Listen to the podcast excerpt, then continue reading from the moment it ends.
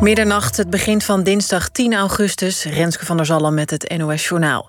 In Guinea in West-Afrika is iemand overleden als gevolg van het zeer zeldzame Marberg-virus. Sinds 1967 zijn er 12 grote uitbraken geweest van het Marberg-virus, vooral in Afrika. Het virus leidt tot zogeheten hemorragische koorts, waardoor ook bloedingen kunnen ontstaan. Net als ebola wordt het Marburg-virus overgebracht door besmette vleermuizen. Besmetting verloopt ook door direct contact met lichaamsappen. Een patiënt kan binnen een paar dagen overlijden. Tegen het Marburg-virus zijn nog geen medicijnen of vaccins. Het Pentagon wil 1,3 miljoen Amerikaanse militairen verplichten een coronavaccinatie te nemen. De maatregel moet uiterlijk half september ingaan. Vooralsnog is naar schatting de helft van het Amerikaanse defensiepersoneel gevaccineerd. Volgens het Pentagon is vaccinatie de enige manier voor de strijdkrachten om wereldwijd veilig hun werk te kunnen doen.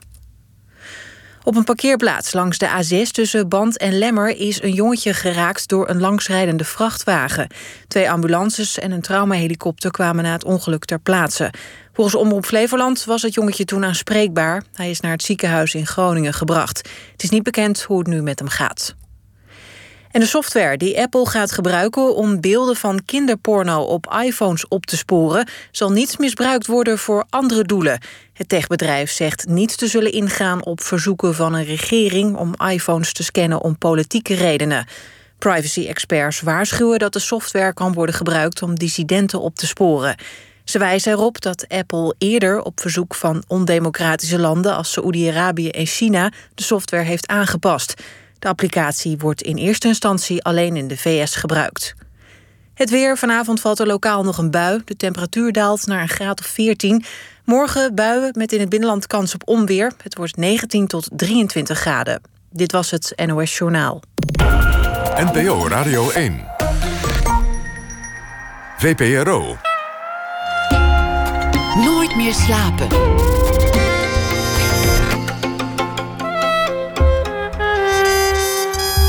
Met Pieter van der Wielen. Goedenacht en welkom bij Nooit meer slapen. Hoe is het om jong te zijn in een islamitische dictatuur? Hoe gaan vroege tieners om met strenge regels? En hoe zien ze hun toekomst in of buiten het land? Afgelopen weekende ging in Den Bosch de voorstelling Songs for No One in première, gemaakt door theatermaker Nastaran Razawi Khorasani. De voorstelling is gemaakt rond Skype-gesprekken met, laat ik zeggen, een neefje en een nichtje van Nastaran uit Iran. Het zijn niet echt haar neefje en ook niet echt haar nichtje. En de ware identiteit kan maar beter geheim blijven. Maar wat je hoort zijn vrolijke, alledaagse getuigenissen van een meisje en een jongen van 11 en 13 jaar oud in Parsi en ondertiteld vanuit Iran. Een voorstelling over het verlangen naar vrijheid en het verbeelden van vrijheid en het hopen jezelf te kunnen verwezenlijken. Nastaran Razawi Khorasani is theatermaker, geboren in 1987... kwam op haar 6e uit Iran naar Nederland, deed toneelschool in Maastricht en heeft sindsdien vele dingen gedaan. Onder meer richtte zij samen met Davy Pieters het gezelschap Kobe op. En de voorstelling Songs for No One gaat op reis door alle hoeken van dit mooie land. Als de epidemiologen het goed vinden tenminste. Inshallah, we zien wel. Nastaran, hartelijk welkom. Leuk dat je wilde komen. Ja, hallo. Hoe is het gegaan, je première? Hoe voel je je nu? Wel content eigenlijk. Het is een première, hè? Dus de classic première foutjes zijn er. Je bent een beetje gehaast en gespannen. Je krijgt een hoestbui. Dat soort dingen. Dat hoort erbij. Een hoestbui op de planken, dat is nooit. Waarom krijg je dan weer een hoestbui? Wat is dat toch? Ik had het idee dat door dat verf. Want je spuit jezelf op een gegeven moment onder met verf. Ja, maar het lag volgens mij meer aan verf wat ik op de projectieschermen verf. Ik stond achter en ik had het idee dat ik dat heel erg rook. Op de een of andere manier. En daardoor kreeg ik een soort chemische reactie. En toen kreeg ik een hoestbui. En ik moest ook zingen. Dus ik heb het hele lied heb ik me onderdrukt. En toen na het liedje, toen moest ik hoesten. Grappig, dat is een soort standaard ding uit elke training... dat iemand nerveus is voor iets. Ja. En zegt, wat als ik een hoestbui krijg? Ja. En dan zegt de trainer, je krijgt geen hoestbui. Ja, en ik kreeg hem hoor. Ja, ik kreeg hem. Maar ik had gelukkig, ik verstop altijd in alle hoeken van de zaal flesjes water. Dus ik had een flesje achter de monitor verstopt. Dus daar liep ik meteen op af en dronk wat. Maar toen ging het nog steeds niet voorbij. Dus het duurde even. Maar ja, dat hoort er een beetje bij. Ondertussen kan ik dat ook wel zien. En lig ik daar niet meer wakker van, gelukkig. Wat is eigenlijk het spannendst bij deze voorstelling? Zijn dat de mensen die in de zaal zitten? Of is dat de reactie elders? Om te doen is het spannendst... of ik open genoeg ben. Dat, de voorstelling heeft dat heel erg nodig. Wat bedoel je met open? Ja, open. Dus dat ik de mensen eigenlijk in die zin uitnodig om dat ze zich uitgenodigd voelen. En dat ze hiernaar mogen luisteren. En dat ik een open blik heb. Ja, het is vaag misschien, maar dat... Want dat is een van de doelen van de voorstelling. Ondanks dat het in Parsi is. Farsi. Dus het is in het Persisch, mag je dat zeggen? Mag ook. En dan ondertiteld. Dus dat heeft al een element van buitensluiting. Mm-hmm. Maar jouw bedoeling is om mensen een ander, zachter beeld te geven... van hoe het is in Iran voor jonge mensen. Jij wil iets tegenover beelden die mensen al voorgeschoteld hebben gekregen zetten. Ja, dat wil ik. En ik wil daarnaast... wil ik ook... Ja, voelde ik de noodzaak toen ik terugkwam uit Iran 2 jaar geleden...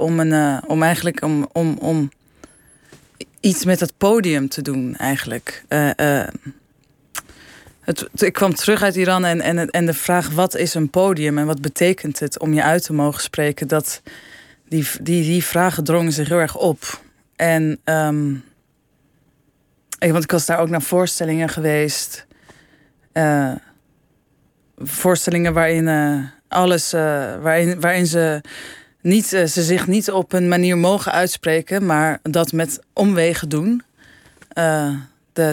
de makers.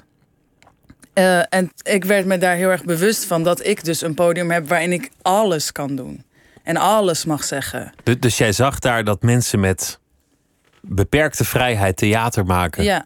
En dat toch aangrijpen om hele belangrijke dingen te zeggen. Ja. En toen dacht je ineens, ja, maar ik heb alle vrijheid, wat zeg ik eigenlijk? Ja, exact. Wat voor voorstelling heb je daar gezien? Ik weet niet meer hoe ze heten, maar een beetje zo... Ja, beeldend, weltalig. Beeldende, talige voorstellingen. En die heel politiek zijn. En hoe maak je politiek theater in een dictatuur? Hoe gaat dat? Ja, daar zijn ze ontzettend in bekwaam en dat doen ze heel goed. Maar er zitten codes in die je als kijker in Iran, als je in Iran woont, begrijpt. Dus ja, ik toespelingen. Ja, of op een dus iets zeggen, maar eigenlijk dit bedoelen. Maar de kijker weet al, maar ze bedoelen dit. En de censor kan er niks van zeggen, want het is niet letterlijk. Exact. En dus dat wordt ontzettend veel gedaan. En ik moet het ook achteraf van mijn familie weer horen... dat ze eigenlijk dit ermee wilden zeggen. Welke nuance daaronder zat. Ja. Het is eigenlijk heel inspirerend. En ze zijn natuurlijk daardoor heel creatief. Dus eigenlijk vond je theater daar heel goed? Of had je bewondering voor die theatermakers? Ja, ik had bewondering voor de theatermakers. En... ik vond het ook goed, maar ik was meer met, met de manier waarop ze dit dan hebben gemaakt daarmee bezig. Ik zat er ook als maker eigenlijk. Daarna en hoe dacht je daarna over je eigen werk hier? Over alles wat je tot nu toe hebt gedaan? Want je hebt best wel wat voorstellingen gemaakt. Ja. Eigenlijk keek ik niet terug. Ik keek met name vooruit. Dus ik dacht... Oké, dus ik mag me dus wel uitspreken en ik heb het podium. Wat ga ik daarmee doen? Wat ga ik eigenlijk doen met al die vrijheid om te zeggen wat ik wil? Ja. Dus de blik vooruit veranderde op de een of andere manier. Of het kwam in een ander perspectief. Waardoor ik ja, de noodzaak voelde om hem eigenlijk te delen met kinderen. Of ja, in dit geval kinderen. En ook, ja, eigenlijk gewoon no-nonsense of zo. Van ja, je mag iets maken en dat is nogal wat. En je hebt een podium en dat is nogal wat. Dus die vanzelfsprekendheid, het is eigenlijk een luxe dat er een podium bestaat waar je op mag gaan staan en tegen iedereen zeggen wat je wil, zonder dat er een sensor is die je eventueel op je vingers kan slaan. Ja. Ja, en het is ook angstaanjagend als je ineens de vrijheid hebt en er dan achter komt dat je niks te zeggen zou hebben. Van nu mag ik alles zeggen, maar ik kom erachter dat ik helemaal niks te zeggen heb. Ja. Dan staar je in de diepte van je eigen leven. Ja, en ja, ik dat niet. Ik weet niet of ik dat heb gedacht, maar ik dacht dus wel, ik laat die kinderen iets zeggen. Want zij hebben echt iets te melden. Wat in mijn concept. Dus. We gaan niet zeggen wie die kinderen precies zijn. Nee, want dat kan niet. Maar dit zijn kinderen met wie jij Skype-gesprekken hebt gevoerd. Nee, telefoongesprekken. Ja, dus ik heb ze niet gezien. Vanuit Iran, en die heb je opgenomen. Ja. En dit is natuurlijk gemonteerd. Het zijn veel langere gesprekken. Ja, zeker. Ik denk dat we ongeveer 10 uur aan materiaal hebben. Of misschien meer. Ontzettend veel, ja. Wat was het moment dat je dacht, dit kan ik gebruiken? Dit is eigenlijk waardevol materiaal. Het was toen ik het concept bedacht. Toen dacht ik al, dit ga ik doen. Dit ga ik doen. Het was het concept. Ik ga met kinderen uit Iran praten. En ik ga hen vragen stellen over hun dromen, hun wensen, hun dagelijks leven in Iran, in een dictatuur. Ja, dus nee, dat was het concept. Dus dat ik, ja, de noodzaak ook om kinderen het woord te geven, in die zin, groeide heel erg. En ja, en toen ben ik gaan zoeken. Ja, ik kan er niet veel over vertellen, maar toen ben ik gaan zoeken. En ik heb wel heel bewust voor kinderen gekozen en niet voor pubers. Met jongetjes een beetje pre-puber, maar omdat ik net zo, dat kinderen die het nog niet zijn, dus nog niet in het hele puberale ook het geslotene zitten, maar nog een beetje die naïviteit en de open blik van een kind hebben. En gezocht naar kinderen die bijvoorbeeld niet uit de krottenwijken in Iran komen. Dus ik ben wel op zoek gegaan naar kinderen waar wij ons mee kunnen identificeren. Dus die wat internationaal georiënteerd zijn of hoog opgeleid. Ja, dus die nou niet per se hoog opgeleid, maar die gewoon dezelfde interesses hebben als de kinderen hier. Die bezig zijn met muziek en met videogames en videoclips en al dat soort dingen. Dat soort dingen, Harry Potter, autotune. Ze lijken heel erg, voor zover ik dat kan inschatten, op kinderen van hier, van die leeftijd. Ja. De overeenkomsten zijn groter dan de verschillen. Absoluut, ja, je kan ze zo eruit pikken en hier neerzetten en ze blenden mee met de kids hier.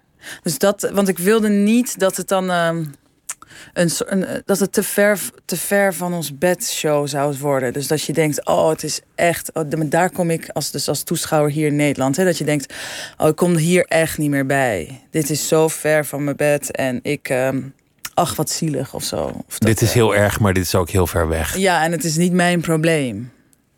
Dit is echt daar. Oh. Dat was denk ik een van de. En dat is dus dat. En dat hele. Oh, dat is een beetje. Dat je toch niet wil. Je wilt niet een soort UNICEF-verhaal vertellen. Dat was. Ze moeten niet alleen maar zielig zijn. Nee, absoluut niet. Nee. Je moet er ook bewondering voor hebben. En je moet je er zelf in kunnen herkennen. En dus. Wat zou er gebeuren als je ze met naam en toenaam bekend had gemaakt, of als ze bekend zou worden wie die kinderen zijn met wie jij gebeld hebt, en de autoriteiten daar op de hoogte zouden geraken van de precieze aard van deze telefoongesprekken? Ja. Is dat een probleem? Dat zou een probleem kunnen zijn, ja. Ja, voor hen en voor mij. Wat zou dat kunnen betekenen? Nou, ik wil niemand op ideeën brengen, maar in mijn geval zou het dat als ik terug zou gaan, dan Kan het zijn dat er iemand jou opwacht en zegt... goh, hoe is dat nou? Was dat nou nodig? Ja, of nou ja, een gesprek zou heel fijn zijn... maar ik weet niet of het daarbij zou blijven. Dus hier wordt geluisterd of het theater bezocht... of de recensies gescand door mensen van de ambassade... of wie dan ook die dat doorbrieven aan het gezag daar. Dat weet ik niet. Het zou kunnen. In het verleden is het gebeurd. Dat is een feit.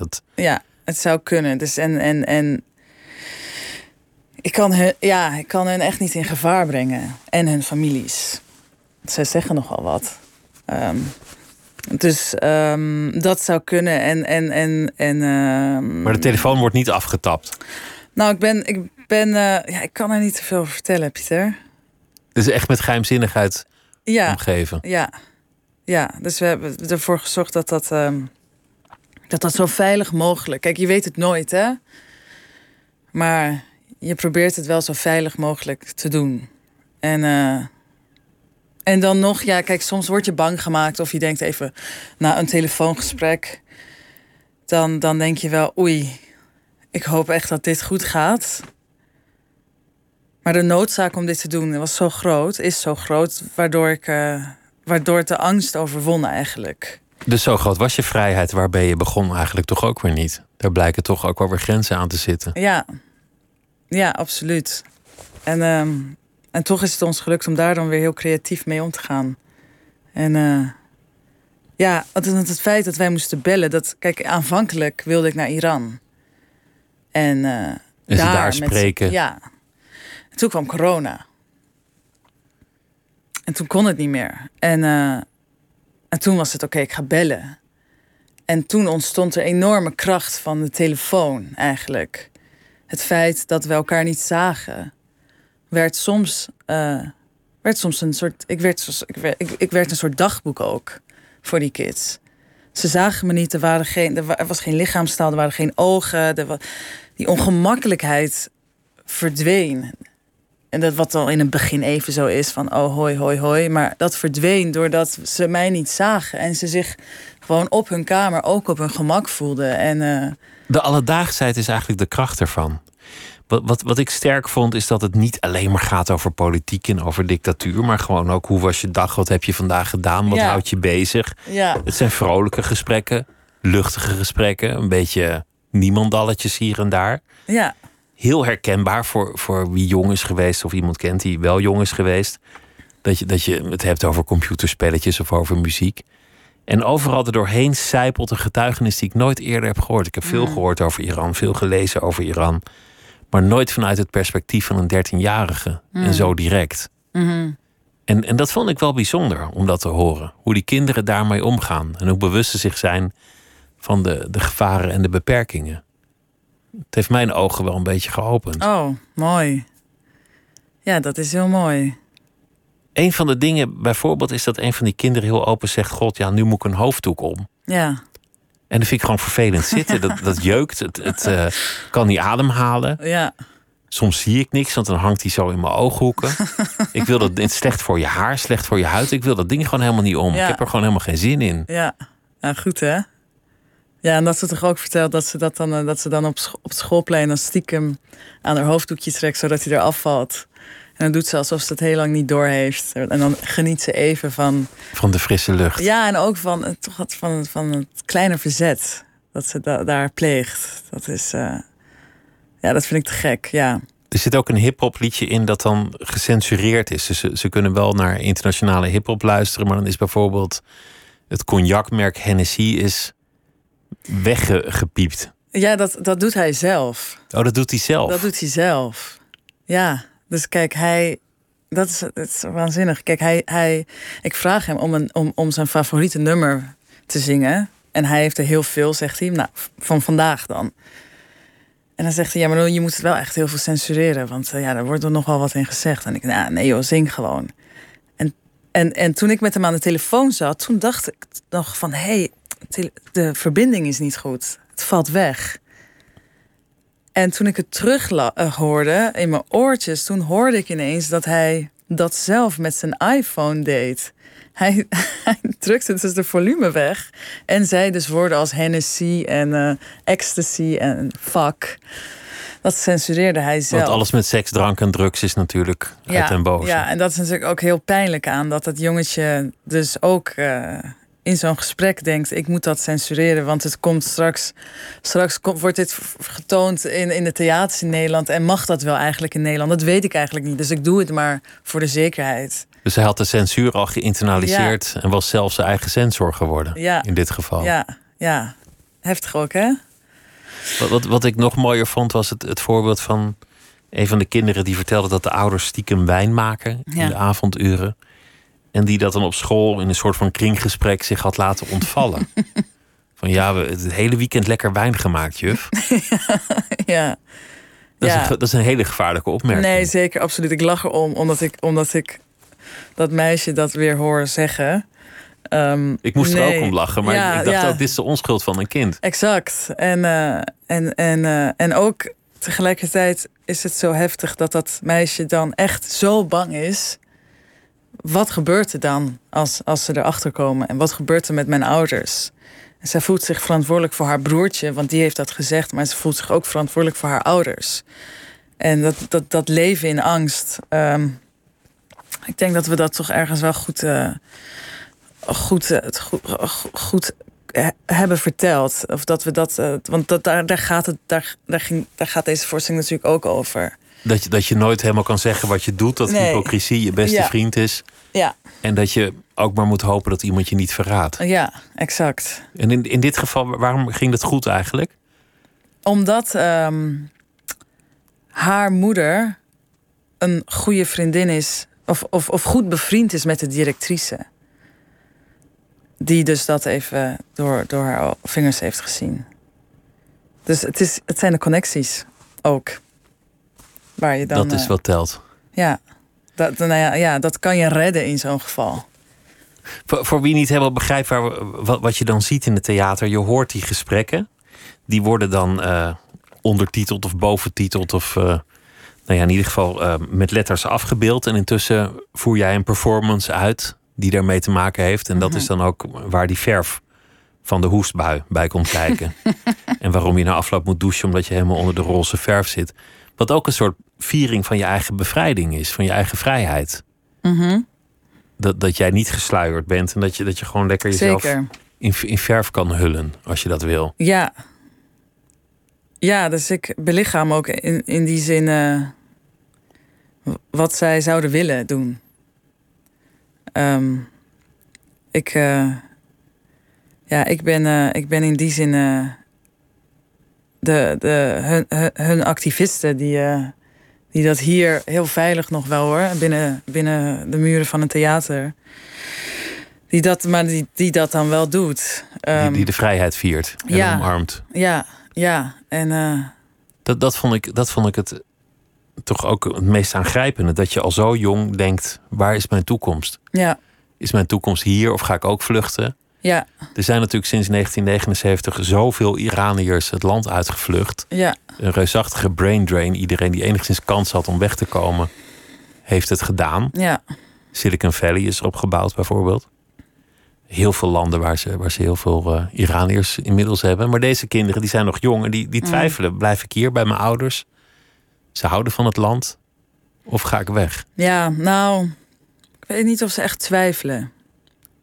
Hoe zie jij dat? Ja, ik heb wel het idee dat ze echt willen. Gaan? Ja. En zeg maar, het jongetje zegt ook. Die zegt ook op een gegeven moment. Die weet al best veel, hè? Dus die weet ondertussen al. Het leven in het Westen is niet het paradijs. Dat weet hij al. Want een aantal vrienden van hem zijn vertrokken. En die hebben hem het een en ander verteld over het leven in het Westen. En dat zeker niet altijd makkelijk is. Als buitenstaander. Hij heeft het al over racisme bijvoorbeeld. Hij heeft het over racisme, inderdaad. En hij zegt, en ik vraag aan hem, wil je dan nog steeds gaan? Als je weet dat je te maken gaat krijgen met racisme. Dus eigenlijk ook, ga je daarmee akkoord? Accepteer je het tweederangs burger idee? Dat kan jij misschien zijn. Nou, ik stel die vraag nooit zo letterlijk, maar wel, ga je erheen? En hij zegt, ja, ik wil erheen, want alles beter dan hier. Dus daarin voel ik wel, daar zit geen twijfel meer. Dat is gewoon, zodra het kan, zodra ik oud genoeg ben, dan ga ik. Want alle dromen vinden elders plaats. Wat ook je droom is, popster worden of weet ik veel wat. In ieder geval niet daar. Nee. Ja, het leven in vrijheid. En het recht op een mooie toekomst. En dat weten ze beiden. Dat zit niet in Iran. Dat willen ze niet. Tegelijk wil je ook het Nederlands publiek een ander beeld geven dan wat het meestal gekregen heeft over Iran. Ja. Want je hebt ook muziek in de voorstelling en dat zeg je op een gegeven moment ook. Want dit is heus niet alleen maar zand en wapens. Ja. Het is niet alleen maar atoombommen hier. Nee. Wat zou je willen nuanceren aan het beeld? Ik denk dat ik vooral ander geluid wil laten horen.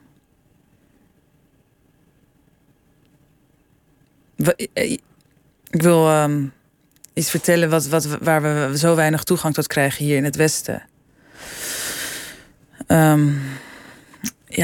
Het perspectief van de mensen, niet van de leiders. Ja, exact.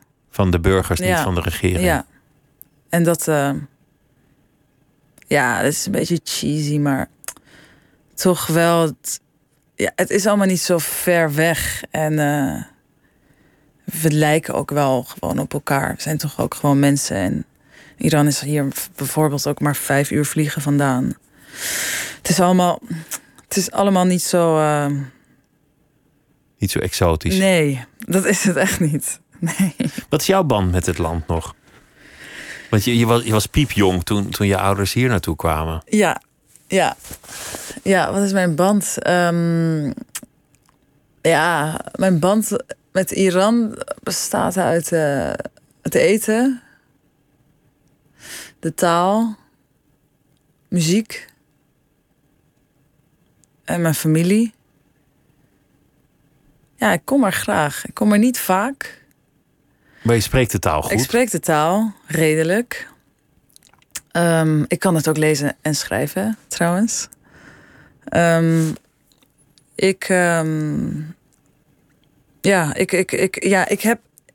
Het is vaag, hè. Ik bedoel, ik ben hier opgegroeid. Dus ik ben daar...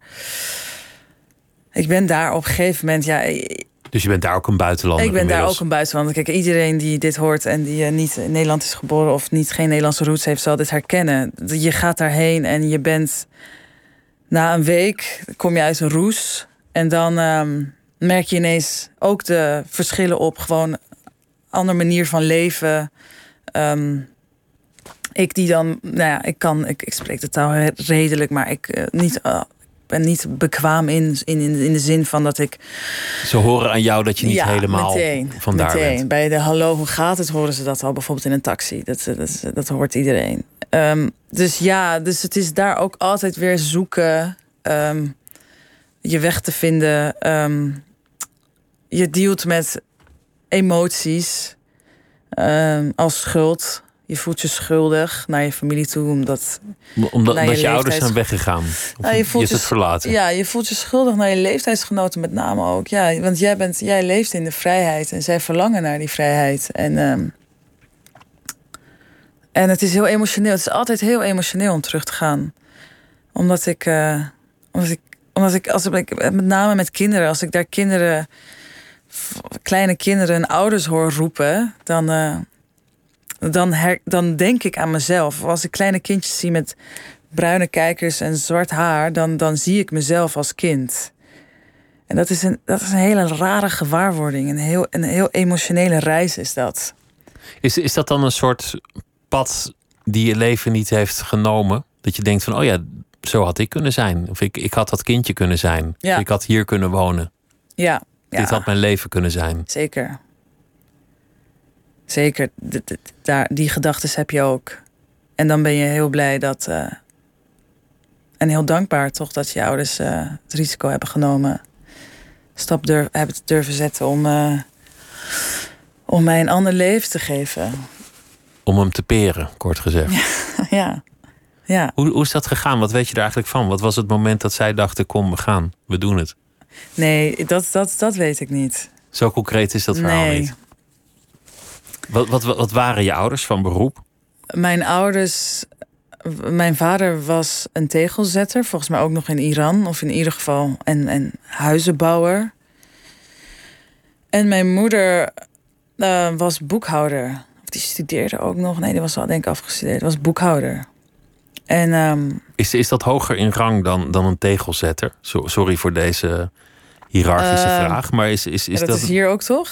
Is je vader omhoog getrouwd door met je moeder te trouwen? Ja, het is wel zo dat...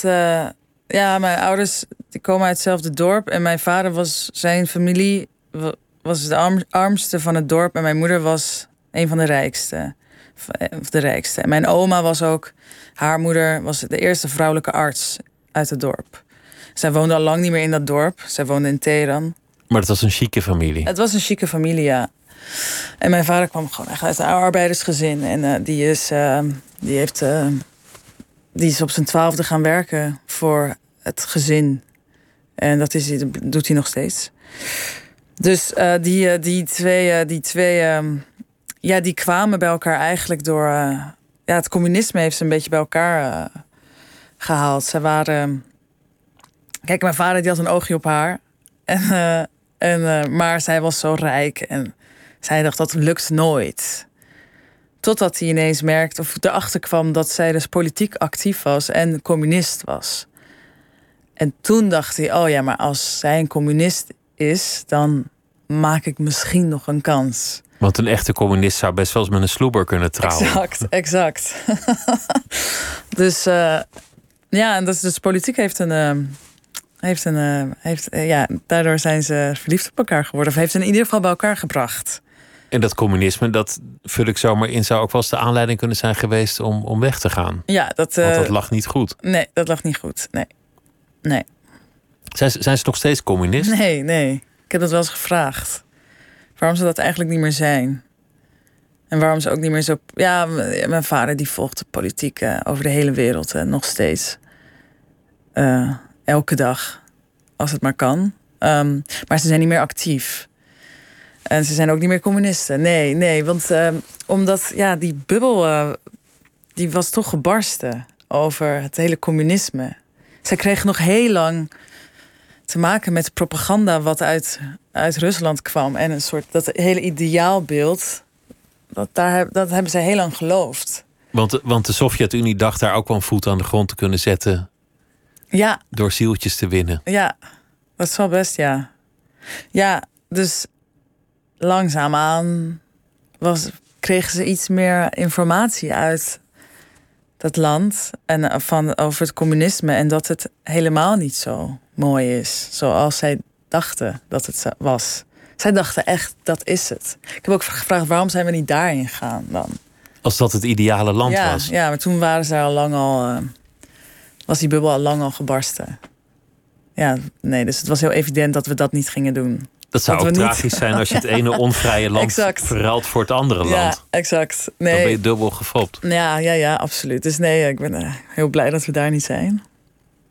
Voor wie net het toestel heeft gevonden onder een dikke laag stof... Nastaran Razawi Khorasani zit hier vanwege haar voorstelling...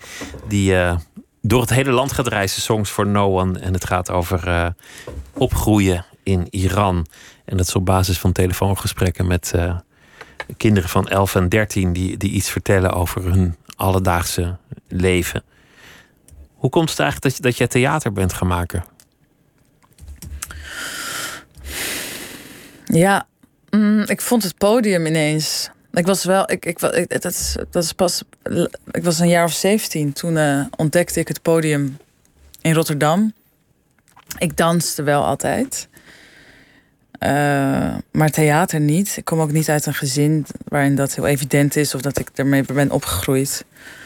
Maar ik danste wel. En toen was er een auditie bij het Onafhankelijk Toneel. En dat was een theaterdansvoorstelling. En een vriendinnetje die had dat getipt. Die zei, wil je dat niet doen? Is dat niks voor jou? En toen vroeg ik mijn moeder wat zij ervan vond. Of zei ik, mam, moet ik dit doen of niet? Zij zei, joh, je kan toch auditie doen? Ja, lijkt me heel leuk. En toen heb ik auditie gedaan. En toen werd ik aangenomen. En toen wist ik het eigenlijk meteen. Wat was zo'n auditie? Hoe gaat dat? Ja, dat is lang geleden. Maar ik moest improviseren. Dus ik moest... volgens mij moesten we helemaal niks voorbereiden, maar ik moest improviseren. En ik weet nog dat ik dat zo leuk vond. Dat ging best vanzelf. Of daar ging van alles open in mijn hersenen. En wat voor opdracht kreeg je dan? Want ik heb daar de raarste verhalen over gehoord. Van jij bent het vloerkleed. Oh ja, en er komt cliché, iemand binnen met laarzen. En jij hebt daar geen zin in. En... Nee, ik weet nog wel. En dat weet nou niet meer of het de eerste of de tweede ronde was. Maar ik moest vertellen hoe ik mezelf over 10 jaar zag en waar. Dat moest ik zo'n beetje al improviserend doen. En er lagen wat props op de tafel en daar kon je dan ook een beetje mee spelen. En dat weet ik nog, dat toen er gebeurde iets in mijn hersenen en het woord creativiteit kreeg ineens een lading en kreeg betekenis. En toen was ik heel gelukkig. En toen dacht ik echt, dit wil ik voor de rest van mijn leven doen. En hoe zag je jezelf over 10 jaar? Hoe beelde je dat dan uit? Toen, ik vertelde toen... Dat ik wilde dus naar Frankrijk. Ik wilde in Parijs wonen. Dus ik improviseerde dat met een Frans accent. En ik wilde psychologie studeren. En ik was een psychotherapeute in Parijs. Dus je werd op slag werd je een Parisienne met een Frans accent die een soort Freud uithing. Ja, exact. Ja, dus dat was heel leuk. En toen ging ik daarmee door en ik heb daar en toen kwam ik ook in met Now and Wow. Ik weet niet of je die club kent in Rotterdam. Toen heb ik ook nog best wel lang ook geperformd daar op het podium.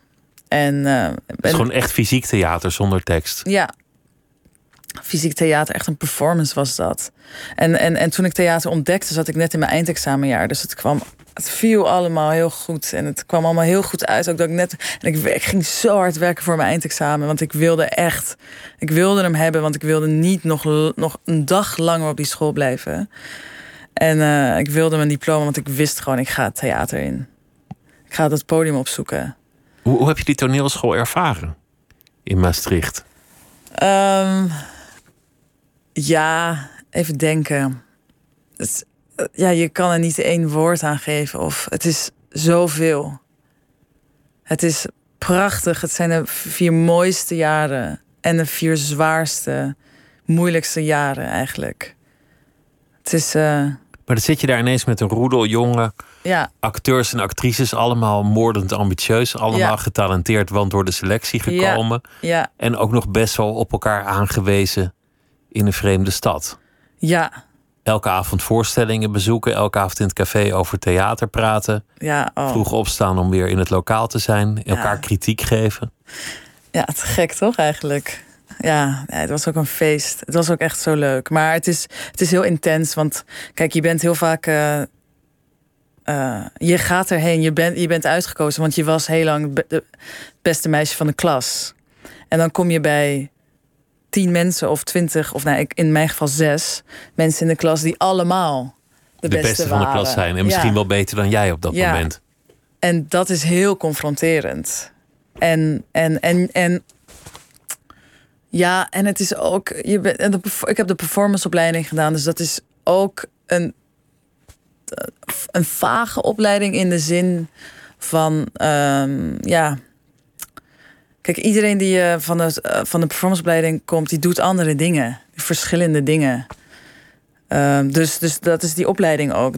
Dus je wordt heel erg vrijgelaten en je bent een makende speler... Je mag echt eigenlijk niet echt acteren. Dat vinden ze dan niet echt leuk. Maar makende speler. En ik wilde ook spelen, dus ik ging wel acteren. En mijn stages waren ook acteurstages, zoals je dat noemt. Ja, dus het is heel erg je wegzoeken. En ja, maar leg eens uit, hoe zorg je ervoor in zo'n omstandigheid? Want volgens mij maakte iedereen het wel een keer mee. Dat iedereen ineens beter lijkt dan jij. Ja. En dat iedereen met enorme reden en zelfvertrouwen staat. Dat bij jou het beste naar boven haalt. En niet dat het je totaal verlamt. Dat je jezelf naar beneden gaat halen en dat het ineens niet meer lukt. Zoals we aan het begin zeiden, wat als ik een hoestbui krijg? Nou, dan zegt iedereen altijd, die krijg je niet. Mm. Nou, jij kreeg hem bij je première wel, maar je lost het dan ook wel weer op. Maar hoe kan het eigenlijk op zo'n toneelschool dat het dan jou sterker maakt en niet zwakker? Nou, je hebt wel momenten van zwakte. Dus die zijn er wel. Maar je geeft niet op. Omdat je enorme liefde hebt voor het vak ook. Want dan zou je je droom meteen op moeten geven. Ja, en ook, ja, je wilt toch niet opgeven gewoon. Je weet ook, je bent je ervan bewust dat je op zo'n academie zit en dat een hele harde school is. We werden echt ook getraind in het kritiek geven. En dat is eigenlijk alleen maar goed, want het heeft ons heel goed leren kijken. Maar, dus je bent je daar ook van bewust. En het is niet dat je, en je maakt ook weer mooie dingen. Dus het is ineens heb je weer een solo gemaakt of heb je in een werk gestaan. En dan werkt het wel. Dus dat voed je toch uiteindelijk. Want dat is toch de drive. Want als je daar weer van proeft, dan dat wakkert al het vuur weer aan. Eigenlijk. En dan, dat is het waard, ook die momenten dat je er doorheen zit en dat het een berg lijkt. Ja, en dat is nog steeds. Dat je denkt dat je het niet kan. En dat je twijfelt en dat je jezelf vergelijkt. Dat stopt niet, maar het houdt je ook scherp. Je hebt het ook nodig om kritisch te blijven naar jezelf ook. En je staat uiteindelijk op een podium en als jij het niet gelooft, dan gelooft echt helemaal niemand in die hele voorstelling. Nee. Dat is het meest lullige aan elke podiumkunst. Als jij het gelooft, dan krijg je die zaal wel mee. Maar als jij er ook al niet in gelooft... Nee, dat is waar. Wie wel? Niemand. Dat is helemaal waar. Je hebt ook wel eens op dancefestivals gestaan... en andere best wel gekke plekken... helemaal buiten de context van je opleiding. Klopt. Op Mysteryland geloof ik zelfs. Ja, dus dus toen ik een jaar of 18 was, begon ik bij Now and Wow. Toen deden we dat in de club. En later heb ik... Samen met Davy hebben we Kobe opgericht. Met Davy Pieters. En hebben we een voorstelling gemaakt. Hebben we een voorstelling gemaakt. En daarin die voorstelling hadden we hele vette kostuums bedacht en laten maken. En toen dachten we ergens, maar dit moet helemaal niet in een zaal. Dit moet op al die dancefestivals staan. En toen is het balletje gaan rollen en hebben we dat 5 jaar lang... gedaan. En werden de acts en de kostuums werden steeds extremer en groter. En dat was een gekke tijd. En dat was je hebt te dealen met een heel ander doelgroep. Namelijk dronken mensen. Die, of onder de invloed van andere middelen dan drank alleen. Ja, en dat is soms ontzettend leuk. Om dan zo'n zaal te zien trippen eigenlijk op jouw kostuums. En soms ook gewoon irritant en agressief, maar hoort een beetje bij. Agressief ook? Ja, ik kon wel eens agressief. Ja, we hadden dan ook... Kijk, dat had te maken met ons beeld. We hadden dus hele grote kostuums en we speelden een beetje met het idee... met een soort van volwassen speelgoedlandschap. En dat zat een beetje tussen anime en een beetje anime, sexy, een beetje horror, een beetje eng. Adult toys, zonder dat het een echte adult toy was. Maar dus zo. En dat... Ik heb helemaal geen beeld nu. Nee. Ik heb echt geen idee wat je nu zegt. Nee. Wat had je aan? Bijvoorbeeld... Een van onze prachtige kostuums, dat was Sputnik. Dat was een enorme konijn. Dus dat was... Ja, zijn hoofd was al, denk ik, 1,5 meter breed. Dat was een enorme konijn. En dan had je zo... Daarnaast had je zo... My Little Pony maskers in het goud glitter. Dus geïnspireerd op My Little Pony, maar dan weer helemaal niet. En dan goud glitter. En dat met Japanse anime pakjes. En dan hadden we een soort speelgoed hoofd. Die heel hard aan het lachen was. En die een beetje als een soort robot bewoog. En dan keiharde muziek en een dampende menigte onder wel, invloed. En dan kom jij op in je konijnen Sputnik-pak. Ja, dus we hadden verschillende acts. Dus we stonden ook wel eens bij een DJ en dan waren we de visuele band. En dan ondersteunden we een beetje, nou ja, de muziek. En de muziek ondersteunde ons. En daar keek je dan naar als je daar stond te dansen. Maar dan hadden we ook dus de Kobe Girl Band. En daar deden we dan... dat waren liedjes die we maakten met Jimmy Zoet samen. En wij... dat was een Kobe Girl Band. En wij speelden daar... We staken een beetje de draak met hiphopsterren, met popsterren. En we playbackten alles. Dat was ook het concept. Alles is geplaybacked. En... met heel veel choreografieën en danspasjes. En dan was er wel zo'n dronken idioot die boos werd. Nou ja, dat werd ook wel eens niet begrepen. Dus dat had voornamelijk te maken als men het niet kon snappen. En we waren ook met alleen maar meisjes. Op een gegeven moment met 13 meisjes stonden we op een podium. Ja, dan zijn er toch types die dat intimiderend vinden of niet kunnen begrijpen en dan agressief worden, ja. Ja, niet begrijpen en agressie, dat zijn elkaars beste vrienden. Exact, dat gaat altijd hand in hand. Ja. We gaan even iedereen wakker schudden, want je hebt ook bij de nieuwe voorstelling muziek tussendoor. Ja. Laat even een fragmentje horen. Ja.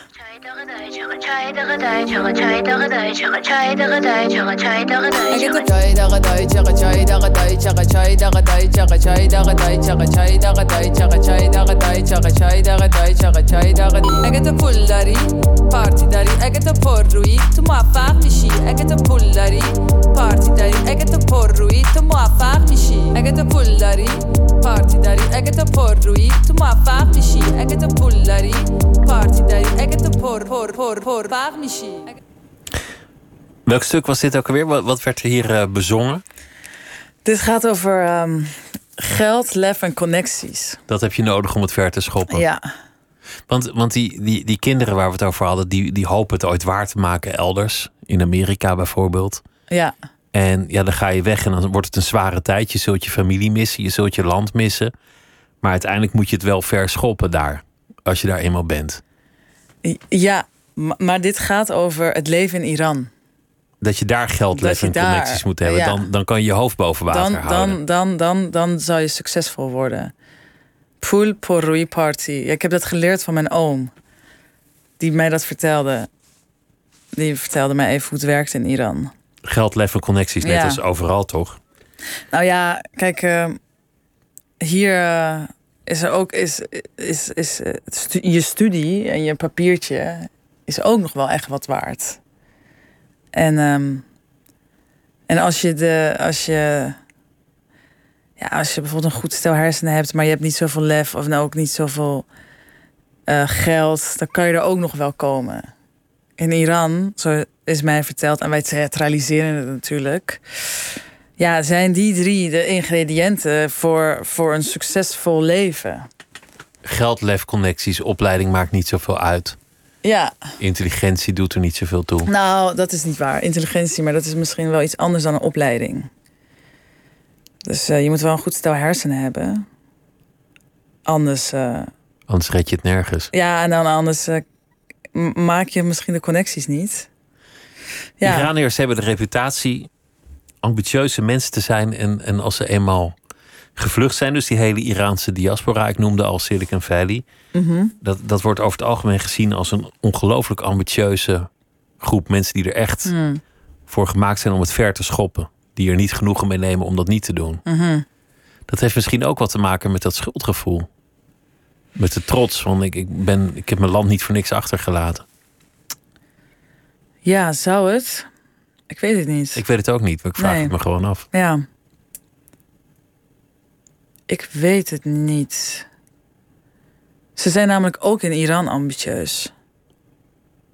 En schoppen ze het best ver. als ze de middelen hebben.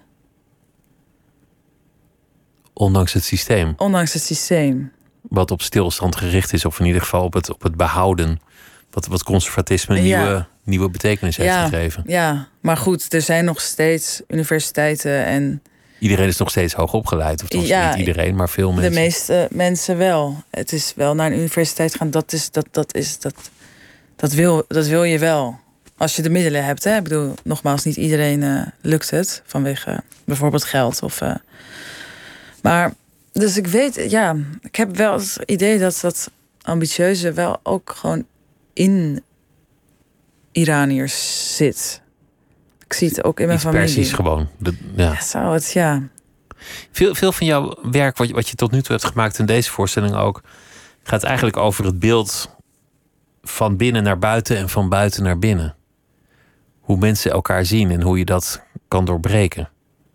Dit gaat ook heel erg over hoe die mensen vanuit hun leven kijken naar de buitenwereld. En hoe wij vanuit de buitenwereld ons verbeelden dat het daar moet zijn. Mm-hmm. Zie jij zelf zo'n ambitie in jouw werk als theatermaker? Om? Nou ja, om die twee met elkaar in verbinding te brengen. Mm. Om het beeld te kanten dat mensen van elkaar hebben. Ja, is dat mijn ambitie? Ja, weet ik niet. Ik ben wel heel erg geïnteresseerd in de mens. En in ons gedrag. En in hoe we ons bewegen in de samenleving. En nu toevallig is dat in Iran. Ik wil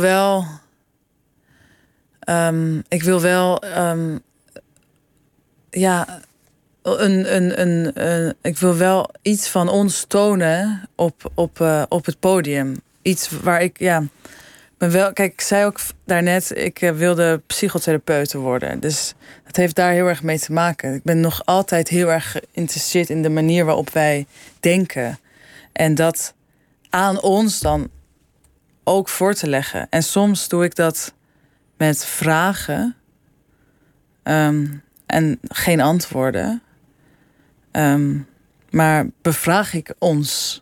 Ons de mensheid. Ons de mensheid. Homo sapiens. Ja, en in hoe we ons gedragen. Ik bevraag mezelf constant. En ik ben heel erg geïnteresseerd in de mens en in de mensen. En met name gewoon de verschillende tijdsgeesten waarin we leven. En ik wil dat denk ik wel... Ik wil dat toch op tafel leggen, maar dan op het podium wel. Ik wil wel dat we hopelijk, of als het vragen zijn, dat je ook met die vragen naar huis gaat en dat je daar dan thuis over nadenkt. Of in de kroeg. En met deze voorstelling is het wat concreter. In de zin, er is niks echt vaags, toch? Het is vrij concreet wat ik wil doen. Wat je wil vertellen. Wat ik wil vertellen. Het zou heel anders zijn als je een ander medium had gekozen. Als je een boek had gemaakt. Ja. Dat kan je natuurlijk makkelijk doen. Je kunt honderden kinderen spreken en dat optekenen. En in een boekvorm stoppen. Ja, nee, dat medium leent zich daar veel makkelijker voor. Of je zou een documentaire kunnen maken. Waarin je dat visualiseert op de een of andere manier. Ja. Maar ik heb de indruk dat theater zich hier beter voor leent op de een of andere manier. Omdat mensen meer de aandacht erbij hebben en het is intiemer. Ja, dat en ook omdat het echt gaat... Kijk, als ik een boek zou uitgeven, dan ben ik die dat doet. Dan is het jouw pen. En is het, en dan het gaat er in dit concept ook echt over het delen van dat podium. En als ik een boek als ik dat zou uitbrengen of een podcast, dan zou ik dat niet doen. Je had het er eerder over dat je ook in jouw houding ervoor moet zorgen dat mensen openstaan voor het verhaal dat je wil vertellen. Ja. Dat maakt je heel fysiek. Dat het echt van jouw gesteldheid afhangt of mensen die in het hart zullen sluiten. Ja. Ja, het was een zoektocht. Hoe beweeg ik me op de vloer? Los van hele praktische dingen, wat doe ik? Maar ook, wat is mijn aanwezigheid? Ik faciliteer hun verhaal. Ik deel het podium met hen. Maar er zitten ook mensen en ik ben daar ook. En ja, eigenlijk was het steeds, merkten we steeds na iedere doorloop dat hoe opener ik en uitnodigender ik was naar de mensen toe,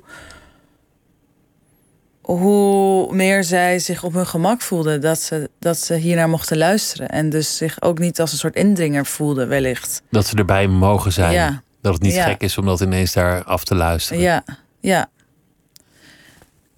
en ja, dat is een hele rare manier van spelen. Ik wil er ook niet te veel woorden aan geven, omdat je dan bang bent dat je het ook niet meer... dat je het kapot maakt. Ja, of toch? Dat is ergens toch altijd de angst. Maar in dit geval is het nog zo, is het nog best wel kwetsbaar. Nog best wel precair. En ik heb ook nog niet helemaal als speler...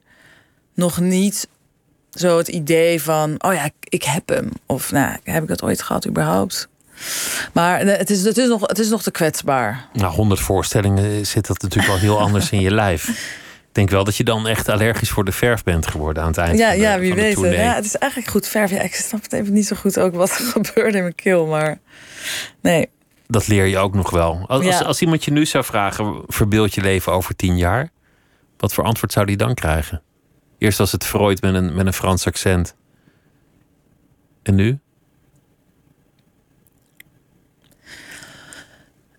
Over 10 jaar ben ik... Ja, ik hoop dat ik toch nog wel dit vak mag oefenen. En mezelf nog altijd bevraag. En mijn werk bevraag. En of ik het nog nodig vind om iets te vertellen. En of ik iets te vertellen heb. Bijna een gebed. Het is bijna alsof je zegt... oh, hogere macht, laat mij over 10 jaar nog iets te vertellen hebben. Laat mij nog steeds het vak bevragen. Nee. Nee, het is niet een wens. Het is, ik hoop dat ik dat doe. Mezelf bevragen. Maar het is niet de wens om dit vak per definitie uit te oefenen. Ik hoop dat ik kritisch kan blijven naar mezelf en of het... Zoals je zei toen je terugkwam uit Iran, dat je dacht, die mensen doen dat in zulke ingewikkelde omstandigheden. Ja. Wat doe ik er eigenlijk mee? Ja. Hoe zit ik eigenlijk op dat podium? Of hoe sta ik daar? Exact. En ik denk dat als ik daarin eerlijk kan blijven, dat ik dan nog altijd zal doen wat ik wil doen. Maar of ik het over 10 jaar nog wil doen, ja, dat weet ik niet. Ik ben ook zo benieuwd waar Iran is over 10 jaar. Ja, hè? Dat is een vraag die hoor ik al zo lang. Van hoe lang blijft dit doorgaan? Hoe lang zit dat regime er nog? Ja. Daar durf ik eigenlijk helemaal niks meer over te zeggen. Durf ik eigenlijk niet eens meer de vraag te stellen of over na te denken. Nee, en ook nog wel iets te hopen.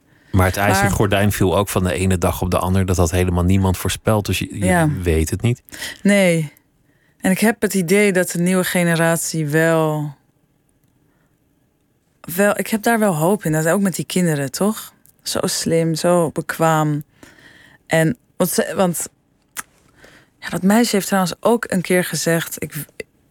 dat ze toch ook twijfelde of ze wel weg moest... omdat ze anders dit land niet kan redden.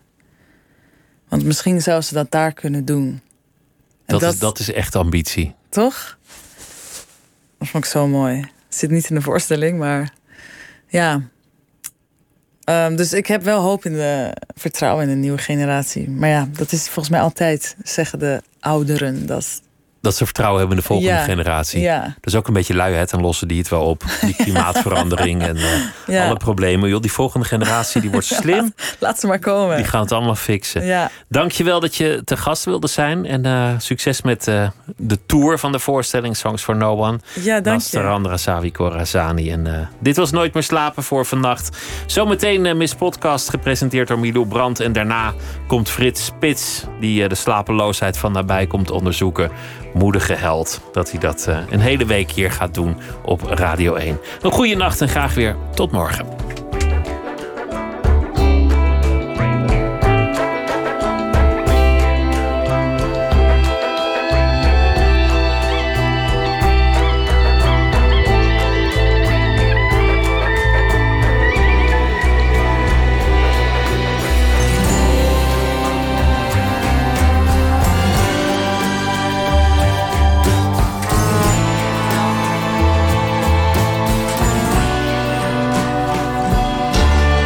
Radio 1. Het nieuws van alle kanten.